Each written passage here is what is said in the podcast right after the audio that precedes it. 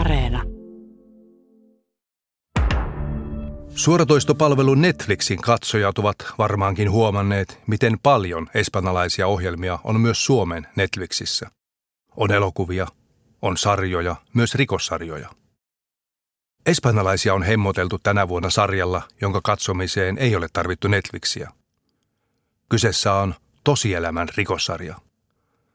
Siinä on poliiseja, jotka ovatkin rikollisia, salakuuntelua, lahjottuja autokuskeja, kadonneita papereita. Ja poliitikkoja, jotka eksyvät lain väärälle puolelle, jotka jäävät kiinni, jotka valehtelevat. Mutta mitä tekee oikeuslaitos? Tuomitaanko heidät? Kuka tuomitaan? Ja ovatko tuomaritkin kenties samassa veneessä syytettyjen kanssa? Tämän Ulkolinjan podcast ja minä olen Pertti Pesonen. Viime vuoden lokakuusta lähtien espanjalaisessa Audiencia Nacional erityistuomioistuimessa on puhuttu enemmän keittiöstä kuin koskaan. Syynä on oikeustapaus, jonka poliisi nimesi operaatio Kitcheniksi. Siinä syytettynä on pitkäaikainen oikeistolaisen kansanpuolueen sisäministeri Jorge Fernández Díaz. Ja miksi sitä sanotaan operaatio Kitcheniksi, eli keittiöksi? Se tulee taas Espanjan poliisin käytännöstä antaa poliisioperaatiolle nimet. Tällä kertaa yhtä kuvioon sotkeutuneista kutsuttiin mahdollisten salakuuntelijoiden hämäämiseksi cocineroksi eli kokiksi. Oikeasti hänen nimensä oli Sergio Rios ja ammattikin autonkuljettaja, mutta koko operaation nimeksi tuli silti kitchen eli keittiö. Operaatiossa on kyse vakoilusta, salakuuntelusta, korruptiosta, lahjonnasta ja vallan väärinkäytöstä, joka ulottuu hyvin korkealle valtion rakenteissa. Siinä sisäministeriön alaisen poliisilaitoksen sisälle luotiin epävirallinen, lojaaleista poliiseista koostuva ryhmä. Sitä kutsuttiin nimellä poliisia patriottika, eli isänmaallinen poliisi.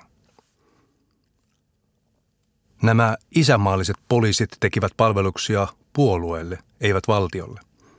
Konkreettisesti he vakoilivat kansanpuolueen entistä rahastonhoitajaa Luis Bárcenasia ja hänen vaimoaan. Jopa 70 poliisia osallistui operaatioihin, joissa tavoitteena oli varastaa Bárcenasin hallussa olleet todisteet, asiakirjat ja nauhoitukset, jotka kertoisivat kansanpuolueen laittomuuksista. Näiden poliisien tavoitteena ei ollut hankkia todisteita rikoksista. He etsivät todisteita tuhotakseen ne, mikä oli jo melkoista toimintaa EU-valtiossa.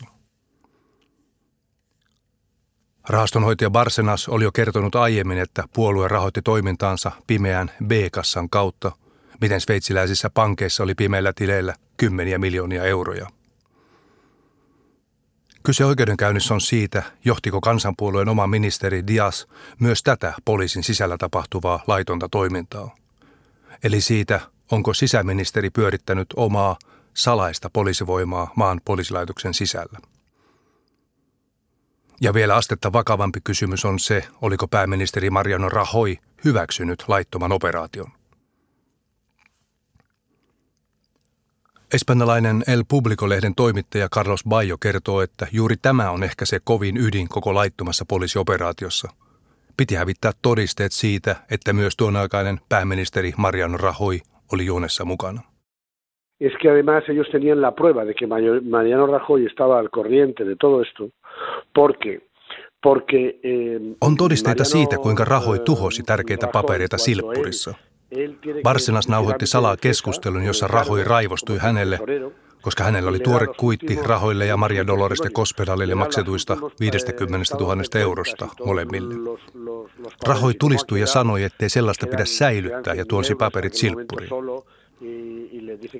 Bárcenas nauhoitti tämän ja piilotti tallenteen vaimonsa taidetyöpajaan. Mutta operaation osallistuneet poliisit murtautuivat sinne etsiäkseen Rajoyn kannalta raskauttavan materiaalin. He veivät tallenteen, jotka todistivat, kuinka Rajoy tiesi kaikesta. Mutta koska poliisi tuhosi todisteet, niin sitä on nyt vaikea näyttää toteen. Pääkonnan rooli on tähän asti varattu entiselle rikospoliisille José Manuel Villarejolle. Hän on entinen poliisi, joka aktiivisen poliisiuran jälkeen on liikkunut enemmän lain pimeällä puolella. Villarejo on salakuunnellut ja vakoillut politiikan ja liike-elämän merkkihenkilöitä ja nauhoittanut kaikki keskustelunsa ja puhelunsa. Villarejolla on 3 kokonaista kiintolevyä, monta teraa nauhoitettuja ja salakuunneltuja keskusteluja. Hän on tallettanut ne 25 vuoden poliisiuran aikana. Noista levyistä on kopiot myös poliisilla, mutta ne on niin hyvin kryptattu, että poliisi ei ole pystynyt avaamaan niitä. Monet vaikutusvaltaiset henkilöt, liikemiehet ja poliitikot myös toivovat, ettei poliisi koskaan saisikaan niitä avattua ja Villarejo pitäisi suunsa kiinni. Villarejo on likaisen työn ammattilainen. Jo 90-luvulla hän keräsi tietoja tähtiasenaja Baltasar Garzonin yksityiselämästä. Hän seurasi viranomaisten tai kenen tahansa, joka tarpeeksi maksaa, mielestä hankalia toimittajia, kilpailevia liikemiehiä ja niin edelleen. Ehkä kuuluisimpia ovat Villarejon salakuuntelunauhat, joissa arkaluontoisia asioita kertoilee entisen kuninkaan rakastajatar Corinne Larsen. El Villarejo iba poniendo motes y cosas a todos los casos. Villarejo kirjoitti kaiken muistiin ja kaikista asioista hänellä on myös nauhoituksia. Uskomaton määrä. Hänellä on valtava määrä materiaalia, audioita, videoita. Kaikista operaatioista, mitä hän on tehnyt. Kaikki PP:n operaatiot, niistä nauhoitukset oli myös siellä. Villarejo on istunut viimeiset 3 vuotta vankilassa. Aina kun hän on avannut suunsa, ovat poliitikot nukkuneet huonosti. Tutkintatuomarin käsiin on päätynyt Villarejon raportteja siitä, miten rahastonhoitaja Luis Bárcenasia vakoiltiin. Niissä kerrottiin, miten poliisit seurasivat intensiivisesti jopa Bárcenasin vaimon Rosalia Iglesiaksen liikkeitä. Vaimolla oli koodinimikin La Rubia, eli vaalea. Näissä raporteissa kerrotaan hyvin tarkkoja tietoja siitä, miten La Rubia oli pukeutunut. Yhdessä raportissa luki, miten hänellä oli ollut vaalea paita, jonka etumuksessa oli vaaleanpunaisia kukkia. Niissä kerrottiin, kenen kanssa La Rubia liikkui, mitä teki, mihin meni ja niin edelleen. Villarejo organisoi, mutta kuka määräsi, kuka tilasi, siihen haetaan oikeudenkäynnissä selvyyttä. Oikeudessa vankilasta käsin todistaneella Luis Bárcenasilla oli selvä käsitys siitä, kenen käskystä häntä vakoiltiin ja seurattiin. Señor Bárcenas, yo le voy a insistir, le voy a pedir que por favor... Miksi luulette, että joku antoi luvan Jorge Fernández Díazille tähän operaatioon? Siis joku henkilö, jonka alaisuudessa Díaz oli kertonut, että asialle pitäisi tehdä jotain.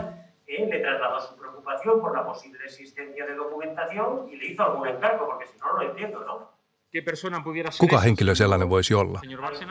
Kansanpuolueen johto ja tietenkin pääministeri Mariano Rajoy.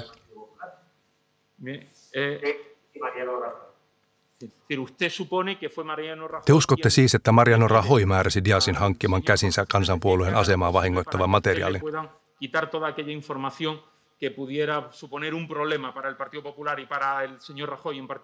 Kyllä, näin luulen, että näin on tapahtunut. Viimeksi entinen poliisipäällikkö Enrique García Castanjo, lisänimeltään Gordo, eli lihava, vahvisti vapunalla, että Jorge Fernández Díaz oli koko operaation johtaja. Ja jonka siis operaation tehtävä oli siis ryöstää entiseltä rahastonhoitajalta Luis Bárcenasilta kansanpuolueen kannalta raskauttava ja kiusallinen materiaali. Mutta miksi sitten kansanpuolue pelkäsi entistä rahastonhoitajansa niin paljon, että valjasti jopa 70 poliisia vakoilemaan ja seuraamaan tätä? Kansanpuolue etsii Bárcenasin hallussa oleita todisteita puolueen salaisesta kassasta. Bárcenasilla oli myös tietoja komissioista, joita puolue peri yrittäjiltä isoista sopimuksista valtion kanssa. Oli isoja infrahankkeita, teitä, satamia, niin edelleen.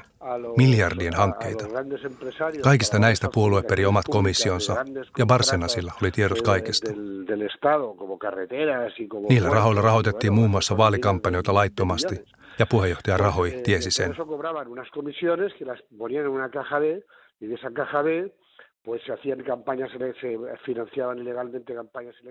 Tämän skandaalin alkusävelet menevät lähes 10 vuoden taakse.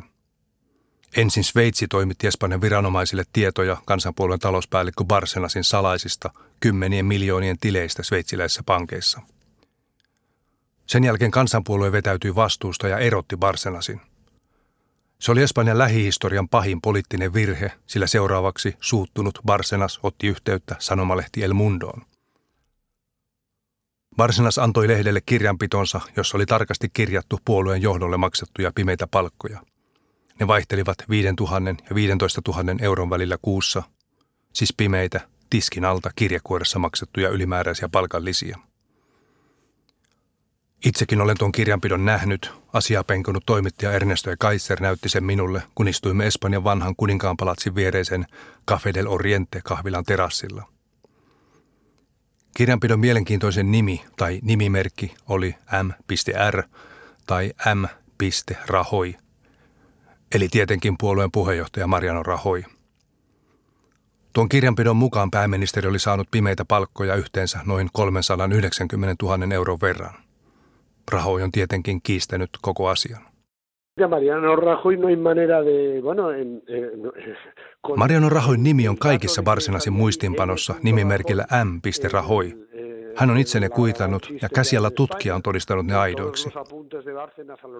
Ne ovat olleet siellä 7 vuotta ja vieläkin korruptiota tutkivat tuomarit sanovat, että on mahdotonta tietää varmasti, ketä tuolla M.Rajoy allekirjoituksella tarkoitetaan. Tämä on pelkkä vitsi. Rajoyn ja Bárcenasin suhde oli paljon läheisempi kuin mitä pääministeri halusi myöntää.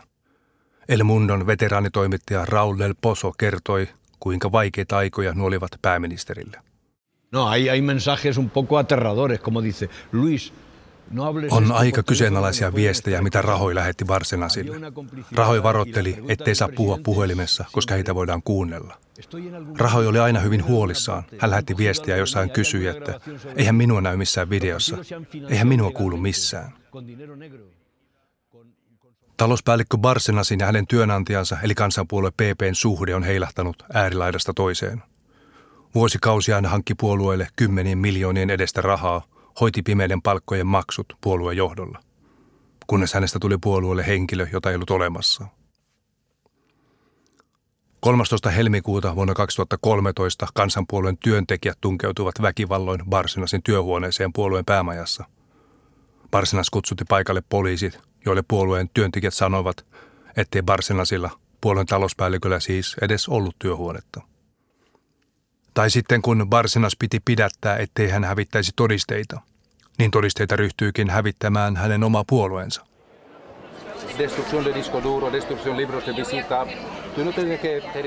Puolue hajotti Bárcenasin tietokoneen kovalevyt ja hävitti puoluetoimiston vieraskirjat. Onko tämä oikeuden haittaamista?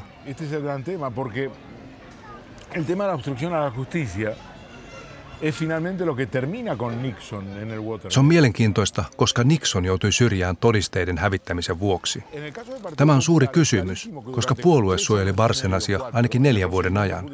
Onko tässä estetty oikeuden toteutumista? Sehän johti Watergateissa Nixonin eroon. Puhuja tässä oli tuo ylämainittu Ernesto Ekaiser. Toinen veteraanitoimittaja Raúl del Pozo vastasi näin, kun kysyin, onko espanjalaisille valehdeltu. Tämä on ollut valheiden juhlaa. Ja kuten Machiavelli sanoi, taito valehdella on arvokas kyky politiikassa. Mutta jos jäät kiinni, olet kusessa. Kun tuolloin kaivelin kansanpuolueen korruptioskandaaleita, en ollut vielä törmännyt Jorge Fernández Díazin nimeen. Mutta törmäsin myöhemmin, kun kaivelin taustoja sille, mitä Kataloniassa oli tapahtunut, miksi Katalonian johto ja Espanjan silloinen oikeistohallitus ajautuivat törmäyskurssille. Siellä paljastui toinen Jorge Fernández Díazin sisäministeriöstä johdettu operaatio, eli operaatio Katalonia. Se paljastui, kun toimittaja Carlos Bayo sai pöydälleen nimettömän kirjekuoren, jossa oli muistitikku ja tikulla keskustelu. Se escucha al ministro. Siinä kuuluu, kun ministeri Jorge Fernández Díaz puhuu katalonialaisen korruptiovastaisen poliisin johtajan Daniel Alfonson kanssa siitä, miten pystyttäisiin tuhoamaan eräiden katalanepolitiikkojen ura. Se tehtäisiin levittämällä heistä lehdistössä valheita. Operaation tunnetuin uhri oli Barcelonan entinen pormestari Xavier Trias. Näin pormestari itse kertoi kokemastaan yllätyksestä ulkolinjassa espanjalainen umpikuja reilu vuosi sitten. Miten teille paljastui, että teillä on salainen tili sveitsiläisessä pankissa? Se selvisi, kun puolueen edustajalle soitettiin ja kerrottiin 12 miljoonan tilistä Sveitsissä. Se oli minulle yllätys, eikä tietenkään totta. Lisäksi ministeri Díaz soitteli itse suoraan katalonialaisille lehdille, että paljastus pitää panna heti julki. Suurin osa lehdistä ei sitä tehnyt, koska ne näkivät heti, että kyseessä on väärennös. Carlos Bayo kertoi tuossa ohjelmassa, että hänen saamansa muistitikun keskustelusta kuulee selvästi, miten siellä kysytään, tietääkö pääministeri operaatiosta.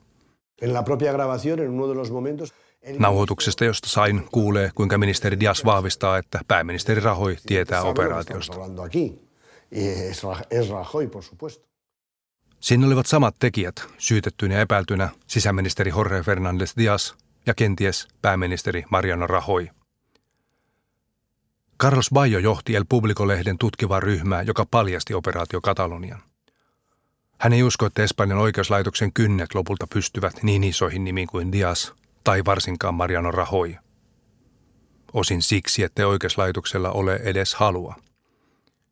EUn sisällä on toruttu Puolaa ja Unkaria oikeuslaitoksen itsenäisyyden rapauttamisesta, mutta Espanjan oikeuslaitos ei ole koskaan ollutkaan itsenäinen. Rajoy on liian iso kala Espanjan oikeuslaitokselle. Meillä on oikeuslaitoksen vakava ongelma. Oikeisto hallitsee neuvostoa, joka nimeää tuomarit. Sen elimen uudistaminen on nykyisellä mahdotonta, koska kansanpuolue estää sen. Nykyinen koostumus on ajalta, kun kansanpuolueella oli ehdoton enemmistö. Neuvosto nimeää korruptiota tutkiviin saleihin tuomareita, jotka ovat lojaaleja puolueille. Tuore näyttö Espanjan korkeimman oikeuden toiminnasta saatiin, kun kansanpuolueen nykyinen puheenjohtaja jäi kiinni siitä, että hänen maisteritutkintonsa oli väärennetty. Se oli saatu lahjaksi yliopistolta, joka lahjatutkinnolla hoiti suhdetoimintaa poliitikkoihin päin. Kun kansanpuolueen johtaja Pablo Casado jäi kiinni väärennetystä maisteritutkinnosta, niin asia meni suoraan korkeimman oikeuden käsittelyyn. Casadolla oli tutkinto hyvin arvosanoin, vaikkei hän koskaan käynyt luennoilla eikä kertaakaan edes tentissä. Silti hän sai erinomaiset arvosanat. Korkeimmassa oikeudessa kansanpuolueen nimittämät tuomarit totesivat, että väärennetystä tutkinnosta ei silti ole riittävästi näyttöä. Carlos Bayo ryhtyy ennustajaksi. Hän ei usko, että entisen sisäministerin vastainen oikeudenkäynti johtaisi lopulta yhtään mihinkään. Tämä on todellinen tulikoe, jos Espanja on jo nyt epäonnistunut. Kun aiemmassa oikeudenkäynnissä oli selvästi todistettu, että kansanpuolueella oli pimeä kassa, niin korkein oikeus sanoi, että ei siitäkään ole tarpeeksi näyttöä. Nyt kun korkea ministeri on syytteessä, niin tulee lopulta menemään niin, ettei oikeus löydä mitään näyttöä myöskään Jorge Fernández Díazin vehkeilystä. Ei Mariano Rajoyn osuudesta, ei mistään. Espanja on Espanja. Olet kuunnellut Ulkolinja-podcastia. Tässä sarjassa Ulkolinjan toimittajat kertovat tapaamistaan ihmisistä ja tapahtumista.